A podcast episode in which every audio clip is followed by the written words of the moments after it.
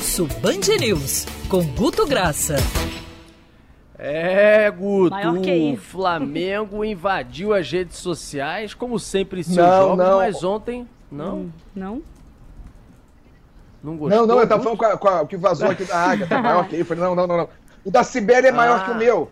Ah, eu falo mulher tá sempre melhor então tá que isso. Bom. Você pode ter certeza disso. Não, não, adianta, não adianta você ter orgulho de estar lá em cima, de ter mais do que o Einstein, porque seu companheiro de trabalho é mais que você. Então, fica quieto e bota o galho dentro, que as mulheres vão dominar o mundo. É a Nicole, e todas aí. Mesmo, é. é. a Samanta, é a Sofia, é. a Agatha. O mundo é de vocês, meninas. É Vambora. É isso aí, é isso mesmo. O nosso Guto tá fazendo referência a Nicole, que agora há pouco a gente falava com QI altíssimo, uma estudante brilhante. Mas voltando aqui à vaca fria e ao tema pelo menos que está no topo ali das pesquisas do Guto, da Cibele, de todo o time dele, nas redes sociais o Mengão tá bombando, né? O Flamengo ontem venceu com autoridade. Não é fácil ganhar do Corinthians. O Corinthians, como mandante no Campeonato Brasileiro, é o time com mais pontos, ou seja, quando ele joga dentro de casa, é difícil para Bull. E não é que o Flamengo venceu por 2 a 0 no primeiro jogo das quartas de final da Libertadores na casa do Corinthians. Venceu com, venceu com autoridade, venceu jogando bem. Vou te dizer que, Guto, para te passar a bola. Acho que com o Dorival Júnior encaixando as peças e etc, etc, o pessoal tá até começando a esquecer Jorge Jesus, hein? É, já estão perguntando quem é Jesus, né? Mas brincadeiras à parte, Rodolfo. Uhum. Primeiro, uma expressão de opinião.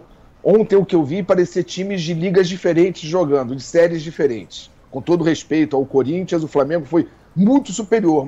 Mas o papo aqui não é futebol, o papo aqui é dado de rede.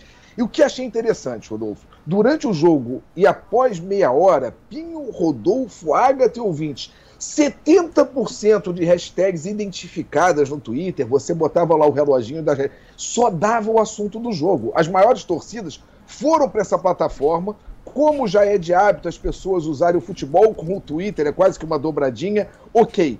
Só que o que me chamou mais atenção, que cabe a gente falar aqui, porque é o Rio de Janeiro, é um programa local, mas a gente tem que falar isso sobre o Flamengo. Rodolfo, a movimentação do Flamengo fora do Rio de Janeiro foi 35% maior em percentual. E, porque se você for olhar em número, tem mais flamenguista fora do Rio do que no Rio, ok.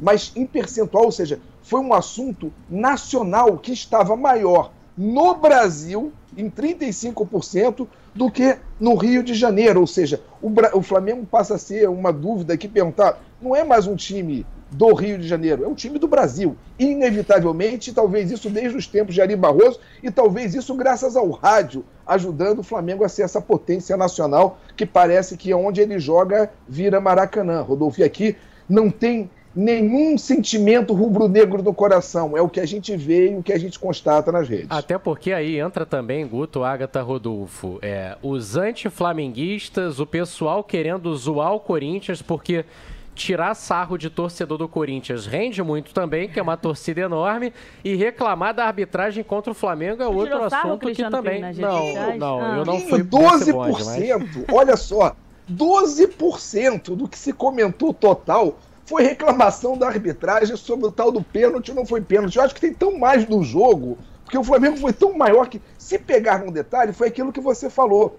Às vezes o seu ódio turbina a trending topic, turbina o assunto, e talvez assim, aquele anti-flamenguismo joga o Flamengo lá para cima, aquele anti-Corinthians joga lá para cima. Então a gente está falando de duas paixões que toda ação de paixão tem uma correspondência contrária igual lei de Newton. Então é inevitável. Quando tem Flamengo e Corinthians, a gente já estava previsto que isso aconteceria e foi literalmente o jogo de maior densidade até então entre times brasileiros deste ano. De, ou seja, é, foi o que falou, ou seja, foi quase que uma, uma final num fora da principal tradicional emissora do futebol, uma final que não foi final, mas o comportamento foi igualzinho o de uma final nas redes sociais. Fato, não é inevitável.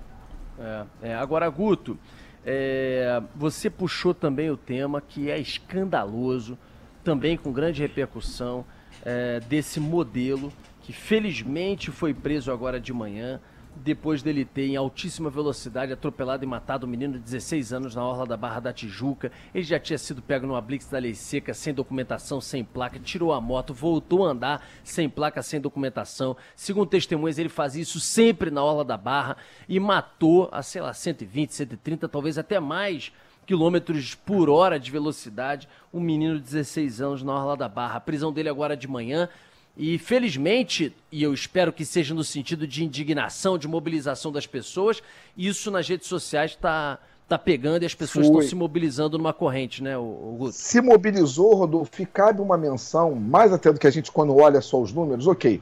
Gerou 230 mil engajamentos diretos, o que é coisa pra caramba para um acidente. Porque é pesado, tem mor uma morte, tem de jovem, de um adolescente, ou seja, tudo que está ali é um caldo muito pesado.